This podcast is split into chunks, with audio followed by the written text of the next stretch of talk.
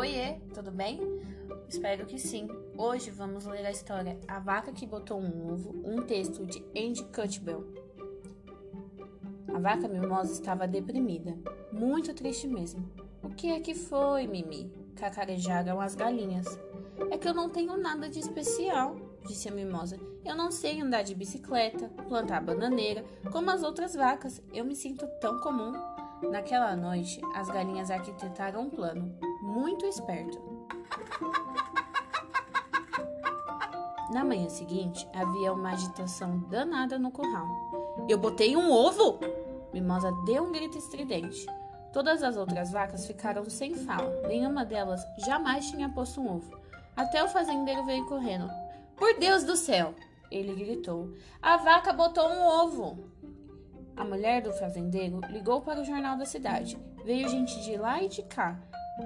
Temos muito orgulho da mimosa, anunciou o fazendeiro para a multidão.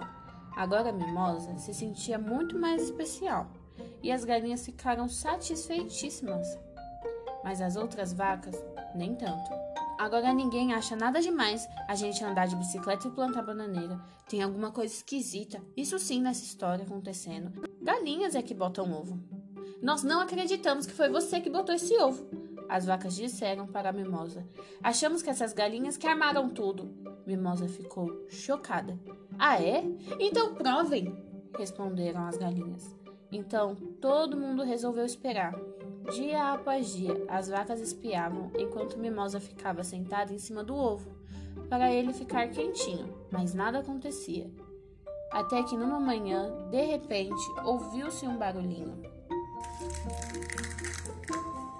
O ovo rachou e abriu-se, e dele saltou uma bolinha marrom, cheia de pena.